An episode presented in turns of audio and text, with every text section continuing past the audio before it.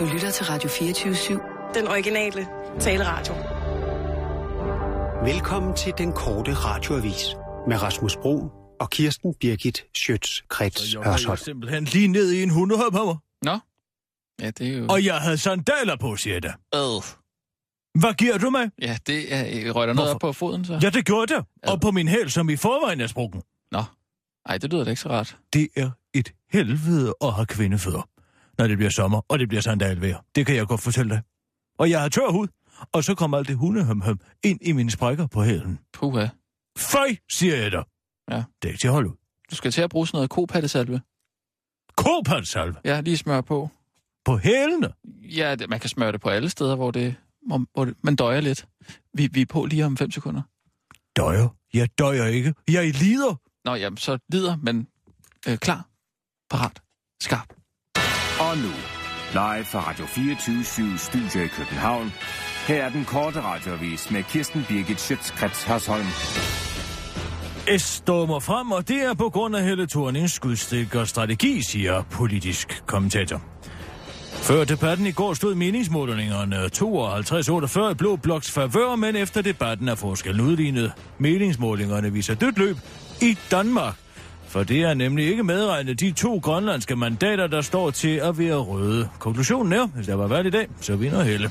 Og det skyldes ifølge politisk kommentator Ask Rostrup Helles vedholdende strategi om at insistere på, at der er forskel på hendes og lykkes politik. Vi så i går en af de mest retorisk vedholdende præstationer, jeg har været vidne til, siger Ask Rostrup til den korte radiovis så tilføjer. Der er nemlig kun retorisk forskel på rød og blå politik, for når der endelig kommer et forslag, hvor Helle kan formulere en anderledes politik end lykkes, så er der ikke penge til den.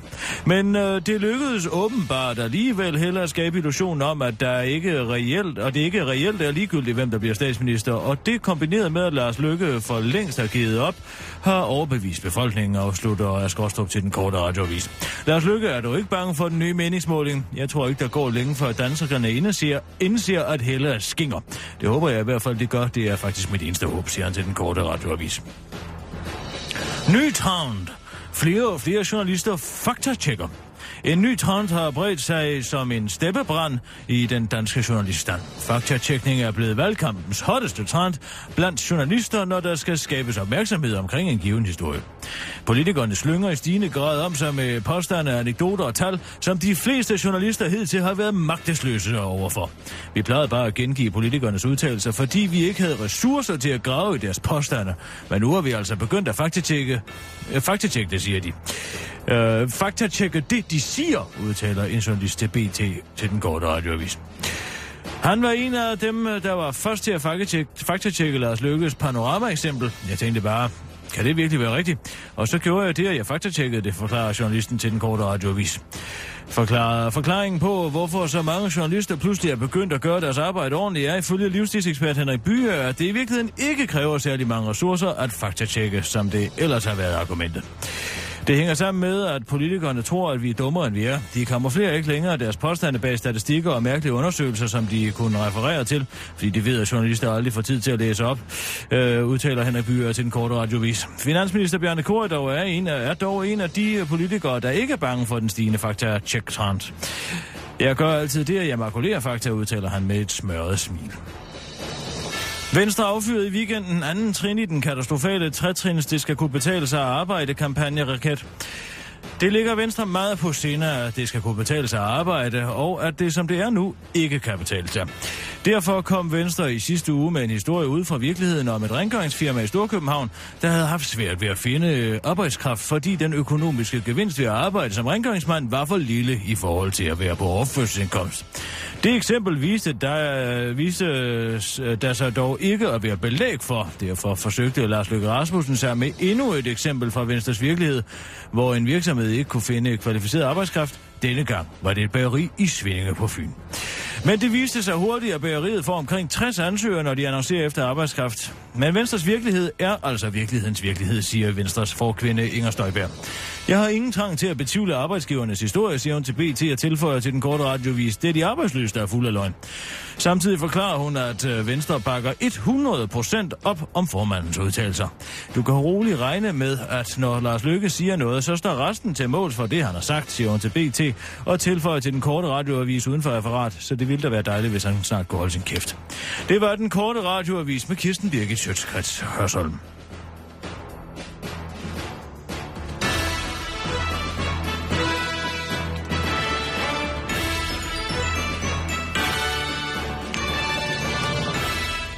Og ja tak, vi er ude, Kirsten. Må jeg lige have lov til at sige glædelig sommer? Hvad siger du? Må jeg lige have lov til at sige glædelig sommer? Glædelig sommer. Nå, det er 1. juni, så er det Før glædelig 1. sommer. juni, ja. Er det ikke dejligt? Nu er det for alvor, nu vi har taget hul på sommer. Altså, jeg går ikke op i en eller anden arbitrære inddeling af året. Jeg kigger ud af vinduet og ser, hvordan vejret er. Ja. Ja. Og jeg vil ikke sige, at det er så sommerligt, som det kunne være. Jeg har stadig strik på. Men du begynder at gå med sandaler. Jeg er begyndt at gå med sandaler, men der ligger så mange hundehømhømmer over det hele, at det ikke er til at navigere igennem gader og stræder. Forleden dag var jeg på Amager, fordi jeg skulle ud og have knækket ryggen af mongol ude i Amagercenteret. Og det flyder med hømhømmer derude, kan jeg godt fortælle dig. Ja. Og det er kamphundhømhømmer, det kan man se. Nå, det kan man se. Det kan man se, Ja. ja. for kød. Ja. Ja. Det er en forhindringsbane at mm. gå igennem byen. Jeg siger dig, jeg var lige ved at gå ind i lygtepæl, fordi jeg hele tiden går og kigger ned i jorden efter hundehømhømmer. Hvad er det for noget, man ikke kan samle op efter sig selv? På Mm, gader og stræder og pladser, bare fordi den hømmer på græs, så Ja. betyder det jo ikke, at man ikke skal samle det op. Vel, Men er det ikke dejligt, at vi har taget hul på en ny uge så? Det er da skønt. hvorfor er du så godt humør? Øh, det ved jeg ikke. Hvad er der sket? Jeg er færdig med min kur. Nej. Det er nok det. Jeg har fået mere energi. Jeg gider ikke at høre på din juicekur og den energi, du har fået. Det var det første, jeg sagde, da du gik i gang med den juicekur. Jeg nægter at høre på, hvor fantastisk livet er blevet, fordi du har drukket presset frugt i en uge. Det gider jeg simpelthen Prøv, ikke. kig mig i øjnene. Prøv at se. Hvad er der der? Det er helt klare. I modsætning til hvad? Dine ja. grumsede øjne fra før? Nej. Jeg beklager, Rasmus, men jeg går ikke og kigger dig så dybt ind i øjnene hver eneste dag, Så prøv- at jeg er bevidst om, mm. hvor klare dine øjne er. Prøv at mærke min hud så. Siger jeg dig, Rasmus. Nu stopper festen. Mærk din hud. Ja, men den er helt glat Hvis du gerne vil have kvindelig berøring, så synes jeg, du skulle spørge din hustru. Jamen, det skal jeg nok, men det var ikke... Ja, okay. Jeg er bare lidt glad for, at nu har jeg været igennem det. Jeg synes, det har været en, en rejse. Det har været øh, en stor oplevelse for mig. En rejse. Ja. Du har været ude på en rejse, som gik ud på at drikke juice. Er det det, du står og fortæller mig? Siden hvornår er rejse begyndt at betyde en åndelig tåbelighed? Mm, En marginal, Ja. ja. spirituel oplevelse af at have drukket pressefrugt. ej, men det har ikke været Er let. det en rejse? I gamle dage, der tog vi skivet til Østasien. Det Ja. var en rejse. Ja. Eller gik Caminoen. Det er en rejse. Ja. Eller tage op i Nordhavet. Det er en rejse. Ja. Det er ikke en rejse at drikke juice endnu. Det kan jeg godt fortælle dig. Det har faktisk været ret hårdt. Hårdt. Ja. ja. Men det har selvfølgelig ikke været en Jeg fysisk håber rejse. aldrig, men, du møder rigtig modstand. men okay. Så du øh, debat i går? Jeg så debat i går. Den store duel? Lars Løkke, Hvor Thorning? herre bevares. Det var en tam gladiatorkamp. Jeg må godt nok sige, at jeg, har- jeg har faktisk fået lidt ondt af Lykke. Han har givet op. Jeg havde ondt af af Christian Jensen her i sidste uge, men nu har jeg faktisk fået ondt af, af Lars Løkke. Men hvorfor har du ondt af ham? Man skal ikke have ondt af en politiker. Ja, jo, jo, Nej, det skal man ikke. jo. Han så altså... Det er præcis det samme, som når du sidder og siger, at vi skal have ondt af Christian Jensen. Så du, hvor... Mens, at du talte, mens vi talte med ham i telefonen. Det kan man ikke. Sådan kan man Det var ikke fordi, jeg synes, du var, gik for hårdt til ham. Så må man godt lige sige, hov, stop Så må lige. man gerne behandle en voksen mand som et barn. Nej, der er nej. ikke noget at ondt og lykke for. Han står selv og har selv placeret sig i den situation, ja, som han er i. Men så du ham? Så, hvis du kigger Jamen, ham i han har øjnene... givet op, det er der, der er ingen tvivl om. Ja, der var ikke meget kampgejst. Det der. Men alle de rynker også, han har. nej, nej. Altså, han har virkelig 20 mange... procent af skærmen var inddelt til Twitter-feeds. Ja. Men folk fra Twitter, når du skriver hashtag TV2-valg, så kunne man få sin lamme kommentarer op på skærmen Mm, i primetime. ja. Og så kunne Paul Erik Skammelsen stå og Men- læse den op. Kirsten, det er faktisk en pissefed måde at inddrage øh, lytterne, eller i det her tilfælde seerne Det er en på. pissefed måde at se på, hvorfor man ikke skal inddrage den almindelige borger i et skabt interview. Nej, men det, de- er en, det er det formålet var. Jo, Hvis det var det en ikke- journalistisk Kirsten. øvelse på Journalisthøjskolen, ja, så kunne man bruge Kirsten, det til noget. det og så det opbrud, der var bagved. Ingen engang de Kirsten. politisk aktive kunne holde ud og høre på de to i længere Kirsten, tid. Kirsten, Det var eddermame med sørgelig forfatning, det her land er i. Det er Aftenlandet. Ja, så sagde jeg det. Okay. Det her, det er Aftenlandet. To ting. Vi lever i Aftenlandet. To ting, Kirsten. Øh, altså, Og det er at prøve at bilde folk ind, at de fører forskellig politik. De kan jo ikke finde ud af at sige noget mig. som helst andet, og når der Lad- endelig er noget, som de kan blive uenige om, så er der ikke penge til det, Kirsten, vel? altså alle de der beskeder, der kommer fra Twitter og Facebook og sådan noget, ja, det er jo heller ikke meningen, at man skal bruge dem hele tiden. Men det skal bare få folk til at føle, at de er en del af det, ikke? Så det siger han om at skabe en illusion om, at Ja. det er noget, jeg skulle have sagt. Ja, Nå, jamen det var da hederligt. det er ikke noget med hederligt at gøre, det er bare... Nej, det har det ikke. Så er det lidt sjovere for folk at sidde og kigge med, hvis, hvis de tror... Hvad synes Tove, mund? Ja, Hvad rager det også? Det er bare det, jeg siger. Og så alle de der folk, der var mødt op udenfor, men som gik på et tidspunkt. Det er jo lige meget, fordi de sidder jo alle sammen... Øh, Gik på et tidspunkt. De gik efter 10 minutter. Ja, men alle folk er jo til stede øh, bag skærmene jo. De sidder jo og, og twitter og, og skaber hype. Hype. Ja. Skab der hype. Ja, Ja, hype, det er, når man slår en kanin ihjel på landstækkende radio. Så kommer der hype. Men de to badutspringere derinde, de kan sgu ikke skabe nogen hype. Og det formåede de Nej, heller ikke på TV2, men det kan- det der type A-hus, de har lavet glas ind på Christiansborg. okay. Just saying. Men jeg har skrevet en pik om det. Nå, Ja, men jeg, gik, jeg står til tasterne simpelthen. Vi er, Er det på rigtigt? vej direkte ned i afgrunden. Det kan jeg sige dig. men nu skal vi jo først og fremmest lige have valg, ikke? Jamen, det bliver da den rene elendighed. Tænk engang, at man står der og diskuterer, de står og diskuterer sådan nogle øh, øh, øh, marginale problemstillinger, som de overhovedet ikke engang kan blive uenige om stort set. Og Helle står og tiger sig som en eller anden øh, duks fra 9. klasse, og Lars mm. Lykke ligner en, der har opgivet selve livet. Ja. Og alt imens, at øh, Cyprus skriver øh, læserbrev i Le Monde om at, at underminere hele den vestlige kultur, det får ikke et pip. Ikke et pip Ja, i nyhederne i Le Monde. Hvad snakker du om nu? Cyprus. Syriza-regeringen. Ned Øh, i Grækenland. Grækenland. Ja, Grækenland. Ja, ja, Det er jo for længst glemt, fordi nu har vi valgt, så kan vi jo skide højt og flot på, at de er i gang med at underminere hele øh, den vestlige kultur og sige, nu skrider vi over til Kina og Rusland. Og man kan sgu godt forstå dem, for de bliver holdt i et jerngreb, som de er umulige at komme ud af.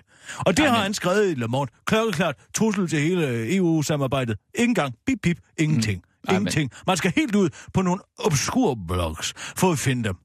Men det er jo sådan et, et, et, en magtdemonstration på en eller anden måde, ikke? Af, Det er en reel trussel. af hvad en trussel? Mind you. Det her, det er en reel trussel. Mind you. Hvad er en reel trussel? Jamen, hvad gjorde... Hvad, hvad, hvad, hvad, hvad, hvad bliver det næste, de siger? De siger, kom og sammen. Kom og tag de 330 milliarder dollars. Eller øh, euros. Kom og tag dem. Ja. Vi kan bare komme og tage dem. Vi vender os over til, øh, til Rusland og Kina. Det er det, han siger jo. Jeg mødte Ulla nede på, øh, på Gamle Kongevej. Ulla Terkelsen? Ulla Terkelsen. Nå, hvad sagde hun? hun? går altid med en... Øh, øh, ja, New York Times og Le Monde. Øh, så går hun med en... Øh, hvad er det sidste? Hun har altid tre. Le Monde, Weekendavisen? New York Times, nej. Øh, Det var den internet, altid internationale Spiegel? aviser. Nej. Le Monde. Øh, Financial Times. Det er Financial Times Nå, ja. og Le Monde og New York Times. Ja, okay. Det går hun altid med. Nå. Hun er en omvandrende bladkiosk. Okay. Men øh, så sagde jeg, jeg snupper lige den der uler. Og det, var- det var fint, det måtte jeg Ja, gerne. ja. Så læste den. Og det kom bag på mig. Jeg har jo ikke hørt noget. Nej, Jeg har ikke hørt noget som helst. okay. Men så, så det er noget, øh, der og Ulla er, er meget... Nej, Ulla har heller ikke læst nogen. Hun går bare med dem for at vise, hun, Nå, hun er kosmopolit. nå, okay. Men det har du aldrig lagt mærke til, når du ser Ulla gå igennem streden, så går hun altid med favnen fuld af internationale aviser. Mm, Det må koste hende en formue. ja, må det kun have nogen til at betale for dem? Mm, det ved jeg ikke. Men hvor med alting her, hvad- der hvad- står den græske, græ- der, der skal, hvad det hedder, den græske præsident, Ja. og venstre, den venstreorienterede Cyprus, Ja. ja. skrev simpelthen et langt smedebrev om EU og sagt, husk på, no man is an island. Og det siger han. Og Ja. ja. det er en klokkeklar reference til, uh, hvem bringer klokkerne for. Ja. ja. Ja. Og så nogle gange, så er den terminal syge patient ikke, ikke opmærksom på, at han er terminal syg. Og det er det, han siger Ja. ja. med EU. Altså, Du- du EU kender- er, er terminalt syg. Eller Grækenland er terminalt syg. EU er terminal syg. Han Aha. siger, det er et neo, neoliberalistisk foretagende, der har til, måde, der har til formål at, at gøre et eksempel ud af Grækenland. Ved at tro andre lande, mm. som ikke makker ret. I deres pengeskabende liderlighed. Sådan er det jo EU. Alt den gæld, som det er, det er jo penge, som er opstået ud af ingenting. I de store EU-banker, de har jo bare sagt til Grækenland, vil I låne flere penge her, og de puff, så laver man pludselig penge ved at lave et lån. Mm. Og nu vil de have pengene tilbage, og så siger Grækenland, vi kan ikke betale pengene tilbage, der har aldrig været nogen penge, kom og hent dem selv. Og hvis I bliver ved med at undertrykke os og, øh, og, og, og, og, og stjæle pengene ud af vores land, for det gør de jo, de napser dem simpelthen. De har lige taget 800, med, de har lige taget 800 Taget millioner? Taget ja, ud af de græ, øh, græske fonde og øh, pensionsopsparinger. EU, haps, taget 800 millioner øh, kroner ud. Så siger han, Det er heller ikke meget jo, 800 millioner kroner. øh, De skylder hvor meget. ja, hvis man ikke har nogen, er det jo mange penge. Ja, det kan du sige. Og hvad sker der, når man slår et barn? Det vender sig. Det vender en ryggen og Mm. vender over til ens fjende. Og det gør de simpelthen. Kina, Rusland, bum, de vender den vej. Og nu har jo Putin jo allerede lavet en græskedledning igennem landet. Ja. Hvad tror du, det Ja. næste bliver? Det bliver et frafald af hele den europæiske zone, sådan er det sagt. Og mens står vi herinde og hører, skal høre på en eller anden åndssvag debat om folk, der i dybest set er enige, og det kan være hip som om man stiller, man, ja, græsk katolsk, Ja. kunne man sige, om, om uh, stemmer på den anden. Jeg tror ikke, at No noget- man nej. is an island entire Mm. of itself. Du kender den ikke, John Donne. Og det har han jo ret i. Det er så siger han, therefore slutter den.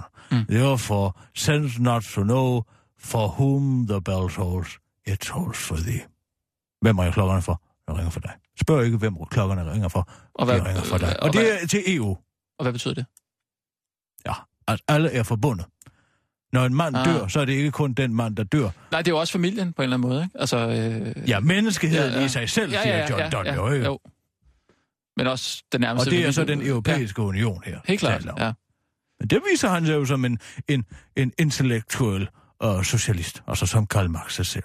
Ja. Det er jo Men hvad, hvad, er det, det er jo ikke rigtig noget, vi kan bruge i vores øh, program. Nej, det er folk, der er ligeglade med. Men jeg siger bare, bum, Bum, hvad? bum, EU, bum.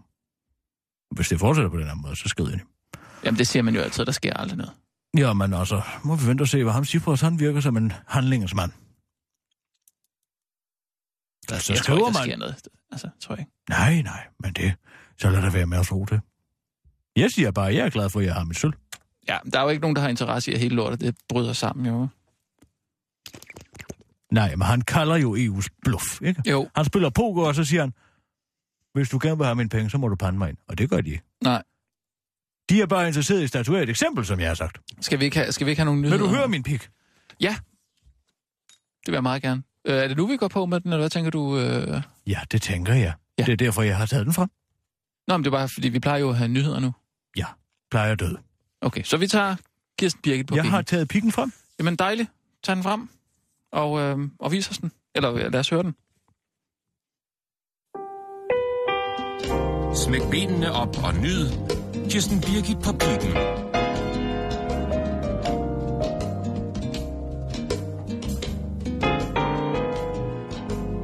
Tæt på tæt politik.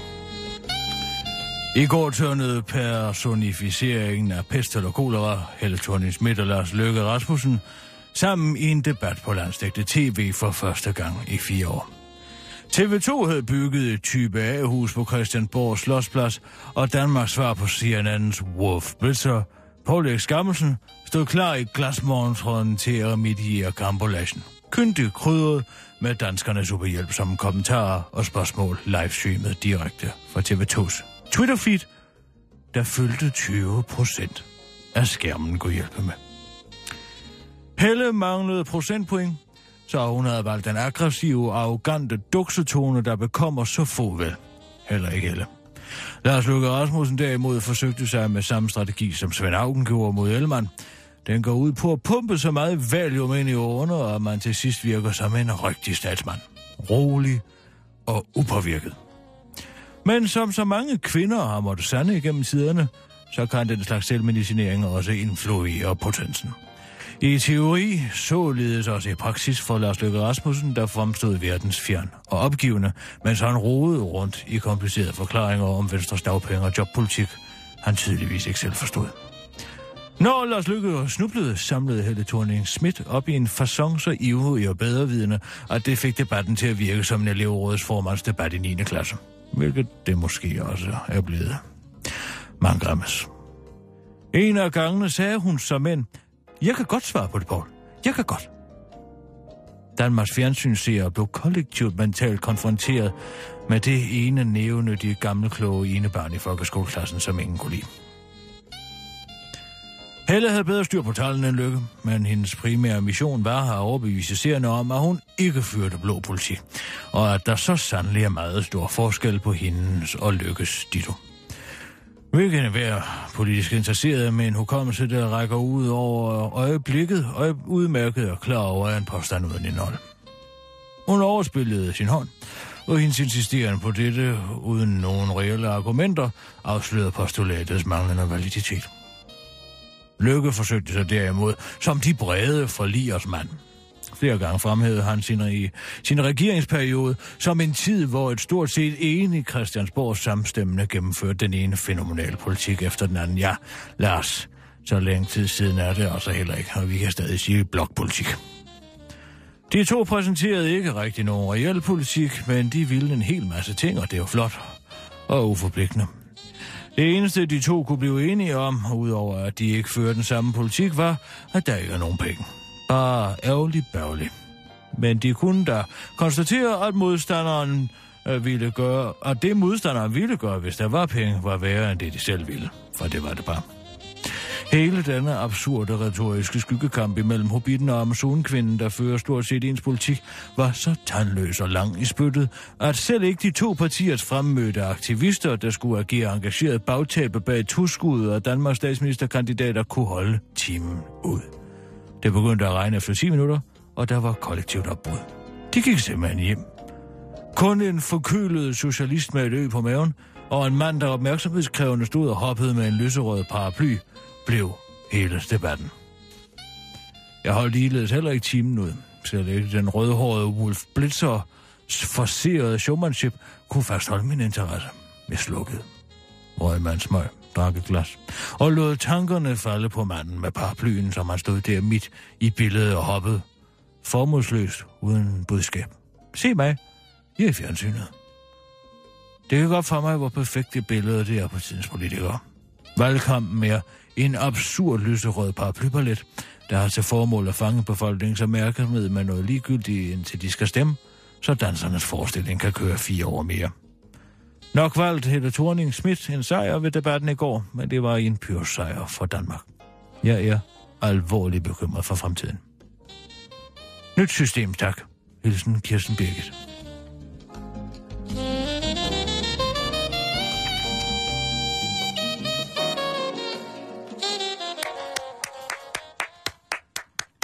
Bravo, Kirsten. Det er stærkt, ja. Det er det, ja. Der rammer jeg hovedet på sømmet. Som altid. Simpelthen. Ja. Nogle gange, så kan det komme helt bag på mig, hvad jeg kan. Kan det det? Ja, altså nogle gange, når jeg så sidder der, for nogle gange så sidder jeg over på divan, og så får jeg øh, et glas, som sagt, ligesom jeg gjorde her. Det er sandt, hvad er det ord, hvad jeg skriver, altså. Ja, ja. Øh, og så tænker jeg, måske skulle du prøve at skrive noget. Jeg har ikke en færdig idé på det tidspunkt, men jeg går over til Werner Best gamle skrivemaskine, som jeg har fået. Mm. Og øh, så går jeg i gang med at skrive. Og det er som om, at lige så snart, altså det er som jeg husker en gang, øh, Claus Riffbjerg øh, fortalte mig om sit, altså sit associationsskriveri. Mm. Og på mange måder er det det samme. Det er som om, jeg er i en døs. Ja. Og så skriver jeg, skriver jeg, skriver jeg, og så bagefter, så trækker jeg papiret op. Og så læser jeg faktisk igennem for første gang ved, ved min normale bevidsthed. Nå, altså så du er en slags Jeg er en slags forbindelse til Gud, eller? Nej, ikke til Gud. Men Nå. til en eller anden form. men, men til noget Ikke større? til noget større end mig Nej, selv, nej. men til et eller andet inde i mig selv, som er genialt. Og øh, så læser jeg det for første gang, og nogle gange så begynder jeg simpelthen at græde. Fordi det er så stort, det jeg ja, skriver. okay, ja. Altså, Men forstår hvor- du, hvad jeg mener? Ja, Som om jeg ja, læser det ja, for første gang, så bliver jeg helt paf Ja, over, hvor fantastisk det, jeg selv har skrevet her. ja. Men der er jo mange, der siger, at de har en forbindelse Altså, det er til, ligesom til, til Lise Gud. Nørgaard, så, som sidder og ser Matador og græder, da Kvik dør. Ikke? Nej, det gør hun alligevel. Det gør hun. Ja. Og det er jo også en selv, der har Ja. skrevet det. Men jeg læste bare på et tidspunkt, uh, Tarantino, når han skriver, så skriver han, han skriver i hånden med en kuglepen, ikke? Fordi det er der, hvor forbindelsen til Gud er. Så han siger altså, at det er Gud, der skriver.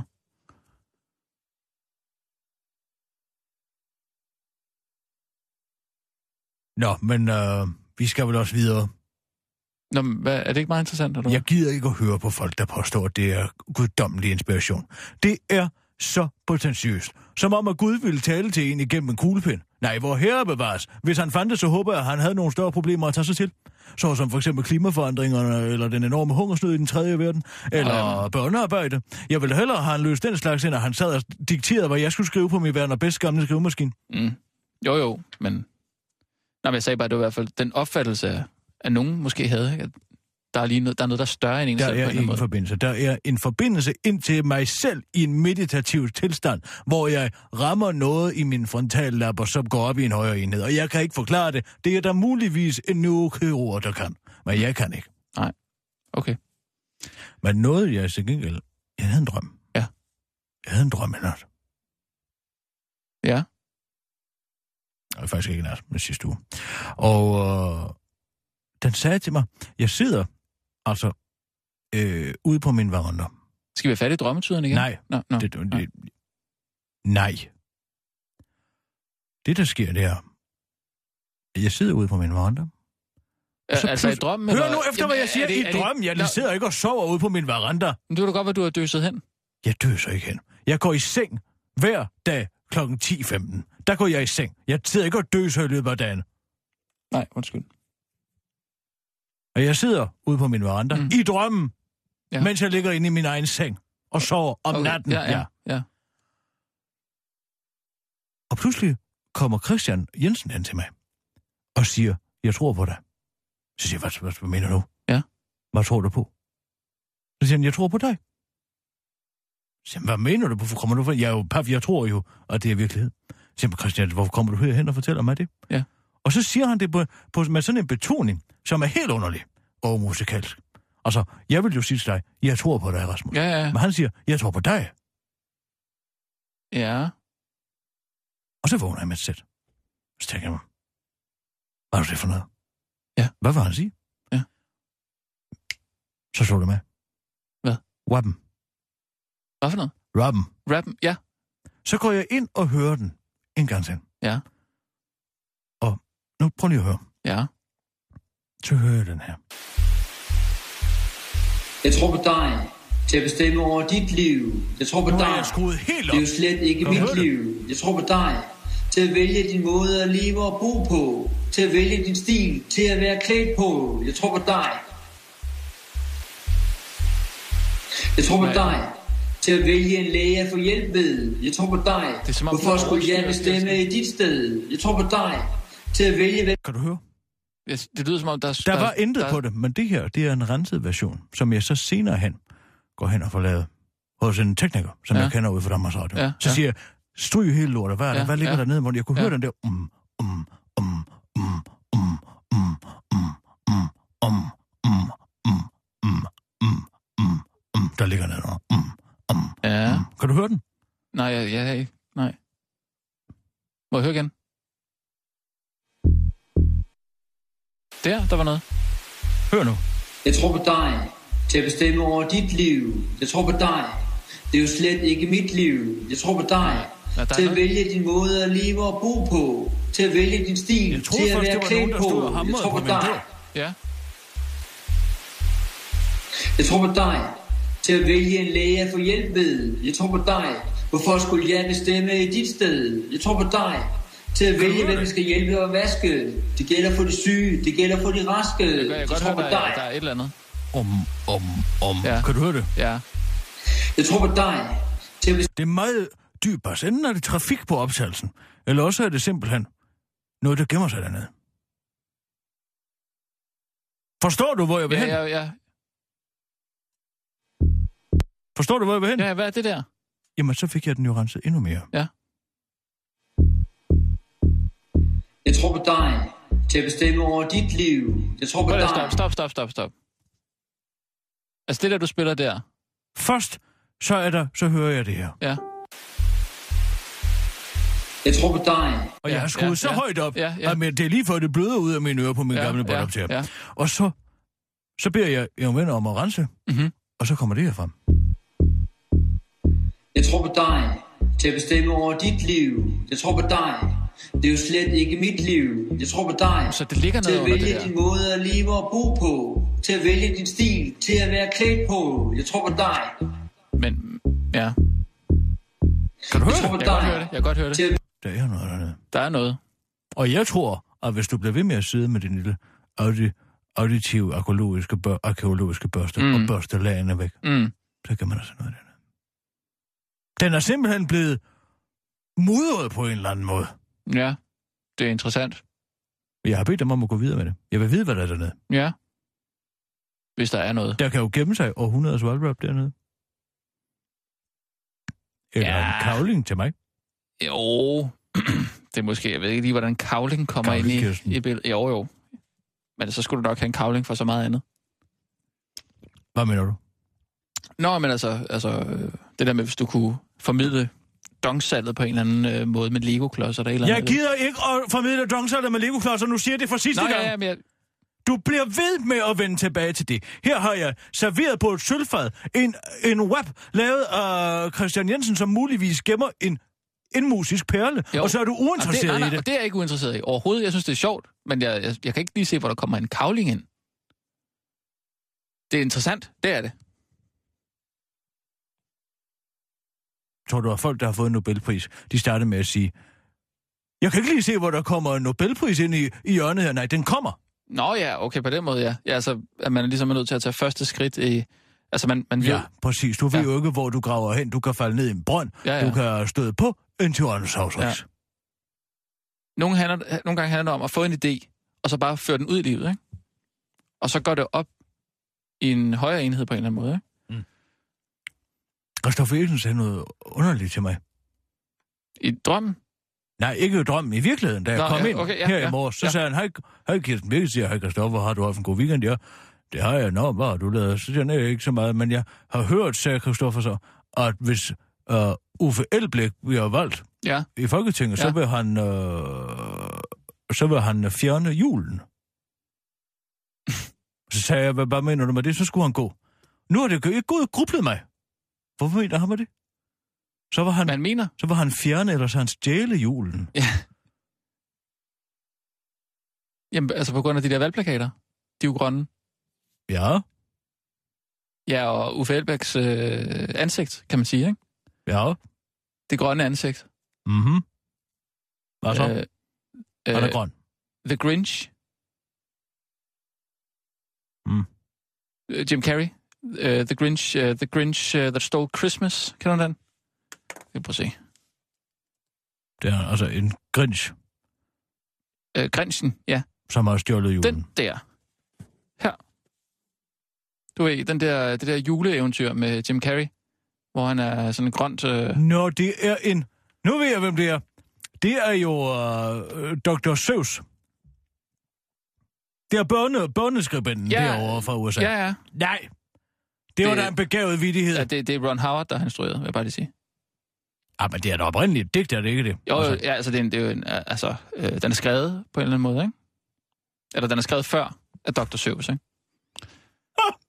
Nej, det er morsomt. Hvor er han god? Hvad? Ja, hvad? Nej, Christoffer Eriksen er en løjerlig fisser.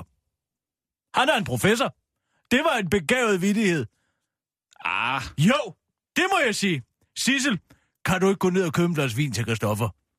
Og så sige, at jeg synes, det var en morsom vidighed. Det var da sjovt. jamen det, det, det, Det er da morsomt for det på, fordi han er grøn, og det er grinsen også. Ja, men det, jeg tror, det er noget, man siger. Man kalder... Altså, Hvad? Noget, man siger, hvad? ja, det er ikke noget, hvad? jeg tror ikke, det er noget, han har fundet på. Altså, det, er, det har været sådan en almen opfattelse af de der øh, plakater. Hvorfor skulle det ikke være noget, han har fundet på? Ah, det, jeg synes, jeg har hørt den før. Det er da så øh, kompliceret en vidighed. Ah, kompliceret. Skal man den. altså have lidt at rykke rundt med heroppe, hvis man skal finde på den Så slags. Uffe Elbæk ligner Grinchen, det er, det er Det kompliceret. er da morsomt. Og så med den reference til amerikanske børnebøger. Det er da morsomt. Nej, Ej, det er nok den skal ikke... jeg altså fortælle ja. videre til Dorte Toft. Den Mm. vil hun synes var sjov. Hun har meget humor, Dorte. Hun Ja. har altid haft fingeren på pulsen med, hvad der var morsomt og hvad der ikke var morsomt. Ja. Hun ringede også til mig, kan jeg huske en gang, og sagde, du skal altså høre nogle fyre, der hedder Montebello. Og de er gode. Altså, øh, de laver et cirkus ned på strøget, som er Nej, vanvittigt Monte. Carlo. Nej, Montebello. Altså, Du tænker på Monte Carlo. Nej, jeg tænker på Montebello. Jeg tænker på... Uh... Thomas Mørk og Og cirkus? Circus Nå, jeg troede, det var noget nutidigt. Circus Bello. Circus Bello? Montebello. De hedder Montebello. Nej, nu må jeg google det. Vi skal også have nogle nyheder, Kirsten. Ja, ja, ja, nu skal vi da lige finde ud af, hvad det hedder. Nej, de hedder Montebello. Skal vi tage nogle nyheder, eller hvad? Eller skal vi grine noget mere af Christoffer Eriksens sjove vidighed? Det var da morsomt. Montebello. Hm. Circus Bello. Nej, Kirsten, jeg kan ikke finde ud af, hvad det hedder. Kirsten. Jamen, så kører der. Og, og vi laver live somi. Hvad, hvad, hvad siger du? Vi laver live somi. På hvad? På øh, Øslem Sikkes video. Det skal vi da se først. Vi skal da lige tale om det. Jamen, så må... Vi tager det live. Nej, vi skal lige tale om det Vi først. tager det live. Jeg, jeg har ikke set den. Øh, Okay, altså... Så... Vi gør det live. Fint, fint. Vi gør det live. Godt. Kl- klar, parat, skarp. Og nu, live fra Radio 24 Studio i København. Her er den korte radiovis med Kirsten Birgit Schøtzgrads Hasholm.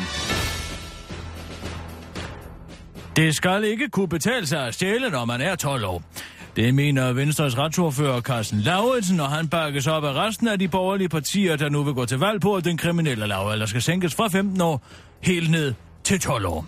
Det må aldrig kunne betale sig at stjæle, når man er 12 år. Det kan det, som reglerne er nu, hvor vi ser kriminelle børn, der frit rapser løs i landets butikker, uden at vi kan stille noget som helst op, udtaler Carsten Lauritsen til den korte radioavis. Carsten Lauritsen er ikke bange for, at en sænkelse af den kriminelle lavalder vil være i modstrid med FN's anbefalinger. I de lande, som vi normalt sammenligner os med, som er visse stater i USA, der er den kriminelle lavalder faktisk helt ned til 6 år, så jeg synes bestemt ikke, at 12 år er for lavt, det forklarer han til den korte radioavis. Lars Løkke udtaler, at stort bundeparti kan ikke finde kvalificeret arbejdskraft. Oven på de to første fuser i Det skal kunne betale sig arbejde kampagnen øh, stryger Lars Lykke endnu en tændstik i håb om at få kampagnen op at flyve. Endnu en gang kommer historien ud fra virkeligheden og handler om et stort bundeparti, Lars Lykke har hørt om, der ikke kan finde kvalificeret arbejdskraft. Jeg havde en snak med baglandet i det omtalte parti, og de fortalte mig, at de simpelthen ikke kunne finde kvalific- en kvalificeret formand, selvom der er så mange ledige. Men at mange af kandidaterne hellere ville ligge på en ladeside og være i opposition eller danne parlamentarisk grundlag over i Dansk Folkeparti, forklarede Lars Løkke til den korte radioavis og fortsætter. De annoncerede for et års tid siden, at de eneste kandidater var en forvokset skoledreng og en drukkenbold med dyre vane. Det kan jo simpelthen ikke være rigtigt, at man ikke er i stand til at finde en kvalificeret formand til landets næststørste parti, afslutter Lykke, der og har endelig fundet et eksempel, der holder. Flere trusler mod politikere er registreret. Flere politikere oplever i stigende grad, at ukendte gerningsmænd i ly af mørket vandaliserer og skænder folketingskandidaternes valgplakater. Men nu har Dansk Folkeparti Alex Arnsen fået nok og anmeldt herværket til politiet, da han for nylig opdagede skudhuller i en af sine plakater, hvilket han anså øh, hvilket han altså opfattede som en decideret dødstrussel. Men han er bestemt ikke den eneste, der har oplevet at få vandaliseret sine valgplakater. Også Liberal Alliances Merete Risager har oplevet at få tegnet Hitler-overskæg på en af sine plakater. Lars Christian Lillehold fra Venstre er blot en af ud af mange, der har fået tegnet et par bryster på sin plakat. Dansk Folkepartis formand Christian Thunsen Dahl har oplevet at få tegnet røde svastikaer i øjnene, og flere af Helle Thornings plakater er så blevet revet ned. Værst er det dog gået ud over konservatives Maja Mercado, der efter sine skulle have fået tegnet en stiv tissemand, der ser ud til at sprøjte med væske på hendes pande på en af sine valgplakater. Venstres retsordfører Carsten Lauritsen påpeger, at det netop er denne voldsomme form for kriminalitet, som man hurtigt vil kunne komme til livs, hvis man sætter den kriminelle lavalder ned til 12 år. Der er tale om en hård kerne af børn, der tror, de er skide sjove, men det er de overhovedet ikke, udtaler han til den korte radioavis. Det var den korte radioavis blev hængende, fordi at nu går vi direkte i valgflæsket.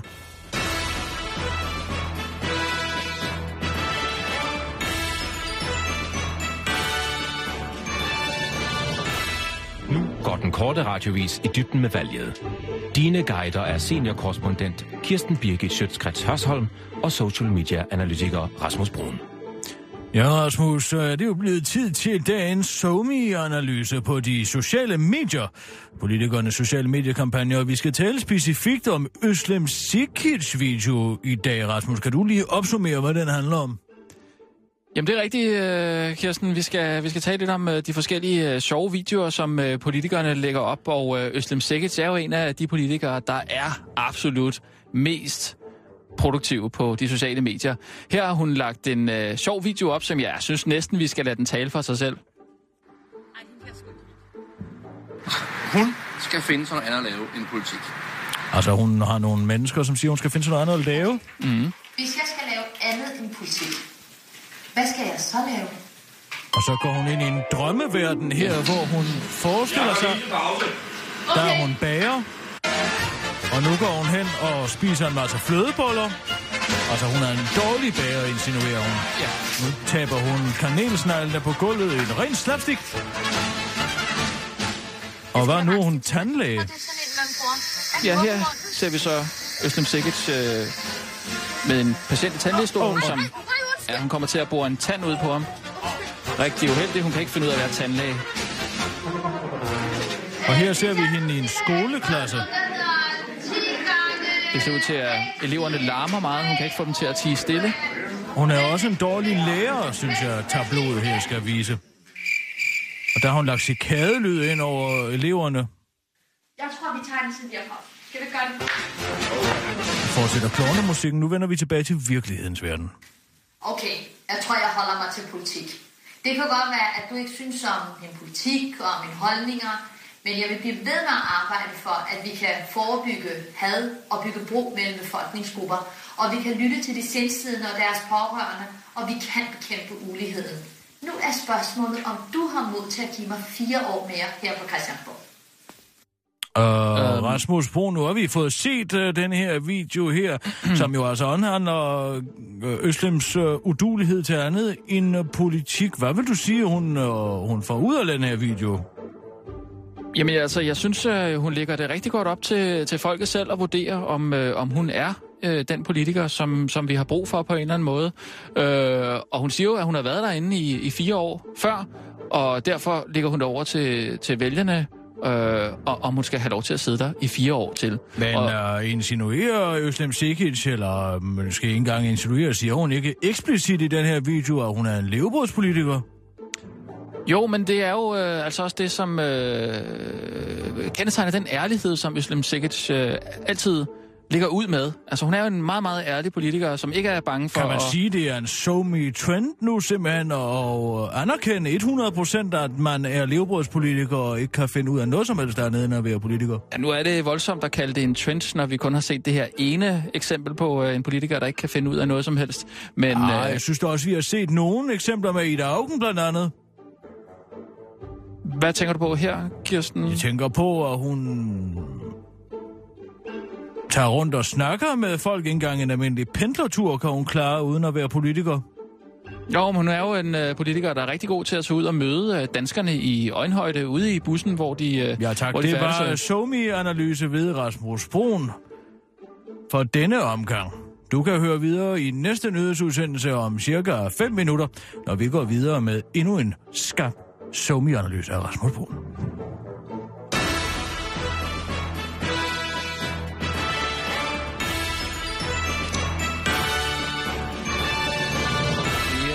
Tak. Så er vi ude. Sissel, er du lige venlig at komme herind?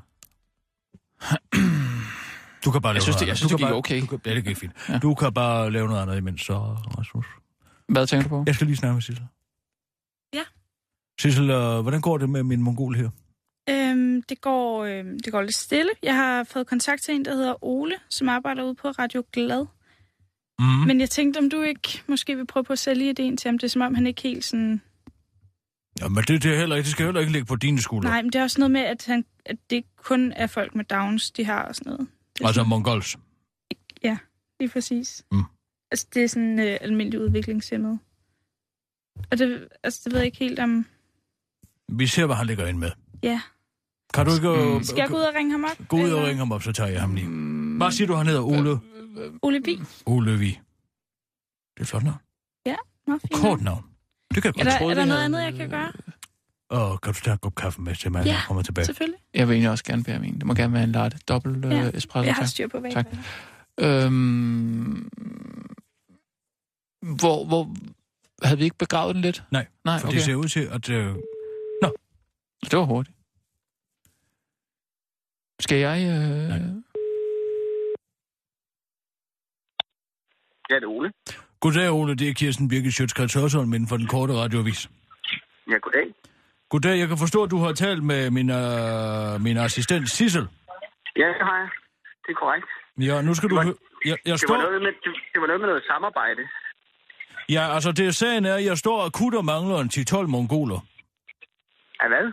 Jeg står akut og mangler en 10-12 mongoler til at dække valget. Øh, ja. Nu er vi jo, øh, nu er vi jo en radio med, øh, med øh, udviklingshemmede. Ja. Øhm, så altså, vi har jo nogle, øh, nogle udviklingshemmede ansatte.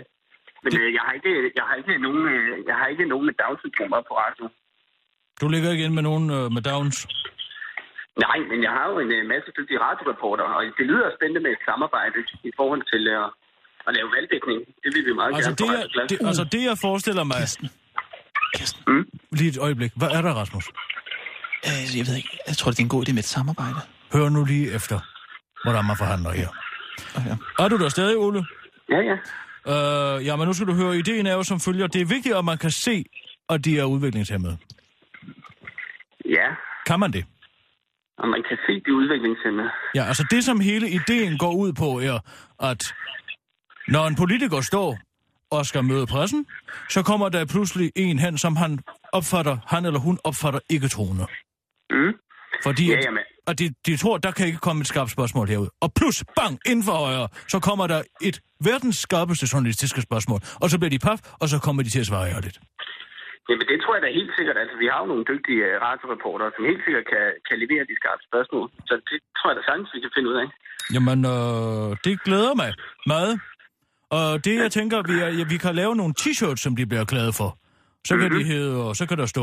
Øh, jeg forestiller mig, at det skal hedde Downs med valget. Jeg ved ja. godt, at der ikke er nogen uh, mongoler, men altså, det synes jeg ikke gør noget. Jeg synes, at ordspillet er så godt. Og så øh, kan det hedde... Jeg hjælper den korte radioavis. Den korte radioavis hjælper mig. Ja, Jamen, det, det, det sidste, det kan, jeg da, det kan jeg godt lide. Det giver jo god mening. Det, det synes jeg, der indikerer samarbejdet. Altså, at, øh, at vi hjælper jer med at lave nogle indslag. Og, Men hvis, og vi, ja, Hvis vi nu laver en, øh, altså en, øh, en liste med politikere, og hvilke spørgsmål mm. vi gerne vil have, de får stillet, kan du så sørge for, at øh, dine folk stiller dem? ja, altså helt sikkert. Jeg har, øh, jeg har en øh, dygtig reporter lige her ved siden af mig, der hedder Sylvester. Ham tænker jeg, at vi sagtens kunne, øh, kunne få sendt ud og stille de skarpe spørgsmål lige hver. Må jeg tale med Sylvester? Ja, det må du gerne, øh, Sylvester. Jeg vil lige snakke med Kirsten Birgit. Det kan jeg gøre. Hallo? Ja, det er Sylvester. Goddag, Sylvester. Det er Kirsten inden for den korte radioavis på Radio 24 Jamen, goddag, goddag. Goddag. Hvis vi nu øh, leverer en liste af politikere, som vi gerne vil have stillet nogle spørgsmål til, kan du så stille øh, de spørgsmål til den pågældende politiker? Ja, jeg kan godt stille de spørgsmål til disse her politikere. Perfekt. Så skal jeg ikke vide mere. Det- det- det- Hvad er der nu, Rasmus? Det, er bare, det lyder da ikke, som om han er øh, Jo, man udviklings... jo. Sylvester, tak skal du have. Må jeg snakke med Ole igen? Ja, du får lige Ole her. Tak skal du have. Hallo? Hallo? Jamen, det er en Hej. aftale. Lad os, uh, lad os uh, sige, at Sissel, hun, uh, hun laver de, de, de, de nærmere arrangementer. Okay, fint. Perfekt. Jeg er glad for det. Tak skal du have. Jamen, det var så lidt. Det er godt. Ha' det godt. Hej, hej. Mm, ja. Kirsten, nu er jeg altså ikke helt med. Hvad er du ikke med på? Altså, din idé er, at det er folk med Downs, som skal stille nogle skarpe spørgsmål, fordi øh, at du sidder i deres øresnegl. Mm-hmm. Men nu har du allieret dig med en radiostation, som har nogle øh, lettere udviklingshemmede. Jamen altså, vi kan da bare sige, det er mongoler. Jamen, hvis han ikke ligner en, en, øh, en med Down. Han lød jo som Man kan helt- altid han, se på folk, om de er Han lød ret normal, ham der. Jeg synes det er bare godt, man fordi, høre nu, nu stiller jeg, jeg, jeg, jeg, jeg har lige en lille kontroversiel en. Du ved, jeg, jeg er meget for, jeg vil meget gerne hjælpe øh, folk med Downs. Det er slet ikke det. Og det vil jeg rigtig gerne. Øhm, det er bare fordi, vi skal også tænke på vores brand. Og når vi, en professionel radiokanal, øh, på den måde går, går ud og altså, laver et samarbejde med en kanal, som er sådan lidt længere nede i fødekæden, så bliver det et, et samarbejde. Er du med? Det var dog imponerende, Rasmus. Hvad, hvad, hvad, Hvad biler du dig ind? Du kan da godt se... Øh, En radiostation, der er jo sådan lidt nede. ja... Altså... Det var da flot. Nej, men jeg, jeg, jeg, Du har høje tanker om dig selv, Nej, nej, jeg synes, det er fedt, at, at, at de er her, de her Uh, det er så fedt med mongolerne, men lige så snart, at vi skal have noget med dem at gøre, så tør du ikke. Hvad er du bange for? At få knækket ryggen? Overhovedet ikke. Er du bange for at knække nakken på dem? Nej, jeg- Er du bange for, at dine venner ude i Kødbyen griner af dig, fordi du Nej. samarbejder med en mongol? Nej, de er ikke mongoler for det første. Jeg vil meget gerne arbejde sammen med mongoler. Øh, for, Nå, så nu, er der også, nu vil du gerne kun arbejde sammen med mongoler. Ja, Nu fordi- er dem, som er almindelige udviklingshemmede, ikke gode nok og ikke fine nok. Nej, men det er fordi, Kirsten, hele konceptet er jo, at, øh, at øh, vi hjælper øh, folk med Downs. Og, og, Hvad med at hjælpe folk, som bare måske er blevet sparket i hovedet? Jo, men vi er sgu nødt til at tænke på vores brand. Det er jeg altså ked af at sige. Vi det kan er ikke jo gå ud ikke, og lave... fordi de er en direkte rapporter til den korte radioavis. De har en t-shirt på, hvor der står, jeg hjælper den korte radioavis, den korte radioavis hjælper mig. Det er en gensidig Mm, arbejdsgang. men hvad, hvad får de øh, for det? Jeg forestiller mig nogle pizzaer og nogle leverpostejsbakker.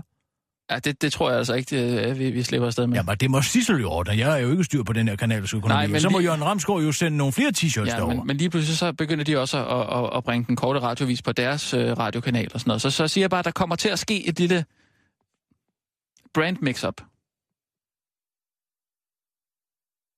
Det er ikke godt for os, og, og altså, vi skal gerne fremstå lidt mere professionelle. Hvad har du talt med Thomas Bigum om, Bigum om det her? Er det derfor, du lige pludselig laver sådan et angreb på mig? Nej.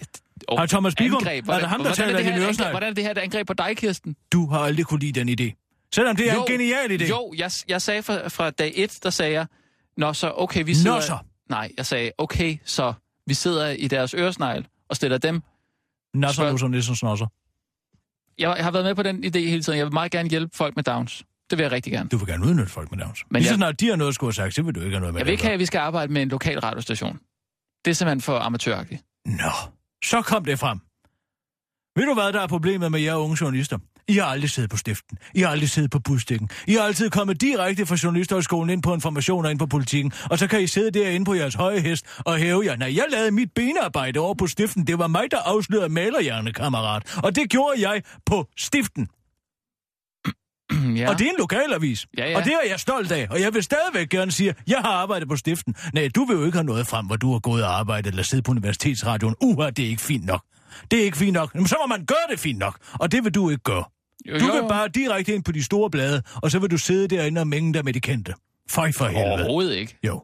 Nej. Jeg har, jeg har arbejdet for at arbejde sammen med dem, som jeg kender. Da jeg første gang arbejdede under Jørgen Sleiman, der sagde jeg, jeg har gået mit benarbejde godt nok. Du vil bare gerne have pladsen direkte som praktikant, og så vil du gerne have et fuldtidsarbejde direkte bagefter. Nej, nej, det synes Puha. jeg ikke. Nej, nej. Og Men- sådan har du det også med de her lokalstationer. Okay, f- men fint nok. Vi- skal bare lige vente den med, øh, med Jørgen Ramskov, ikke? Altså, vi kan jo ikke bare lave et samarbejde med en anden radiostation, som har et helt andet brain. Jeg er sikker på, at jeg nok skal få Jørgen derhen, hvor jeg gerne vil have Jørgen hen. Ja, men det, det, det må Nu er du ude! Godt. Klar, parat, skarp. Og nu, live fra Radio 24 Studio i København. Her er den korte radiovis med Kirsten Birgit Schøtzgrads Hasholm. Mørketal må være skyld i konservativ nedtur. De konservatives formand, Søren Pape Poulsen, har svært ved at tro på, at hans parti ligger til at få blot 2,6 procent af stemmerne ved valget den 18. juni. Det peger en ny Voxmeter-måling nu på, hvilket placerer de konservative endnu tættere på spærregrænsen end tidligere. Men det kan simpelthen ikke være rigtigt, lyder det nu for Søren Pape Poulsen. På spørgsmålet om, hvorfor det dog ikke kan, det lyder det gode argument fra de konservatives formand til Ritzau. Ja, for vi har ikke ligget dernede i de andre målinger. Til den korte radioavis uddyber Søren Pape sin påstand. Jeg kan simpelthen ikke tro, at vores kamp mod nazi-islamisterne skulle have, gjort, skulle have givet pote. Ikke skulle have givet pote, så det må være nogle mørketal. Det er den eneste logiske forklaring på, hvorfor folk skulle vende vores politik ryggen, udtaler han til den korte radioavis. Politiske kommentator Ask Rostrup er dog ikke helt enig. Jeg kunne godt komme med øh, en øh, mere logisk forklaring på en mørketal, men de konservative er stadig i benægtelsesfasen, så det vil ikke nytte noget at forklare det for dem, siger han til den korte radioavis. Søren Pape ville bære lyset ind. I en åben interview med gratisavisen Metro Express fortæller de konservatives formand Søren Pape Poulsen nu endelig om, hvad der fik ham til at gå ind i politik. Jeg skrev et brev til min klasselærer, da jeg gik i 5. klasse. En protest over, at pigerne skulle gå Lucia-optog på skolen, imens drengene skulle have et dødssygt fag som håndarbejde, udtaler øh, Søren Pape til Metro Express.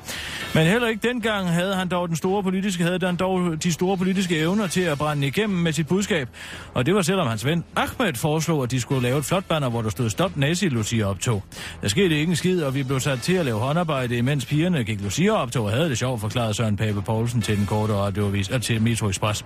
Det var i øvrigt øh, i samme periode, at Søren Papes forældre fandt ud af, at deres søn var bimlende homoseksuel. Jeg kan huske, da Søren fortalte mig, at han havde skrevet et brev til sin folkeskolelærer for at få lov til at gå Lucia-optog sammen med pigerne. Der gik det op for mig, at der var noget ikke galt med anderledes ved min søn. Og jeg kan huske dagen, hvor det var sidste gang, at jeg kunne sætte min ben i Bjerringbro, udtaler Søren Papes far til den korte radioavis. Det var den korte radioavis med Kirsten Birgit Sjøtskrets Hørsson.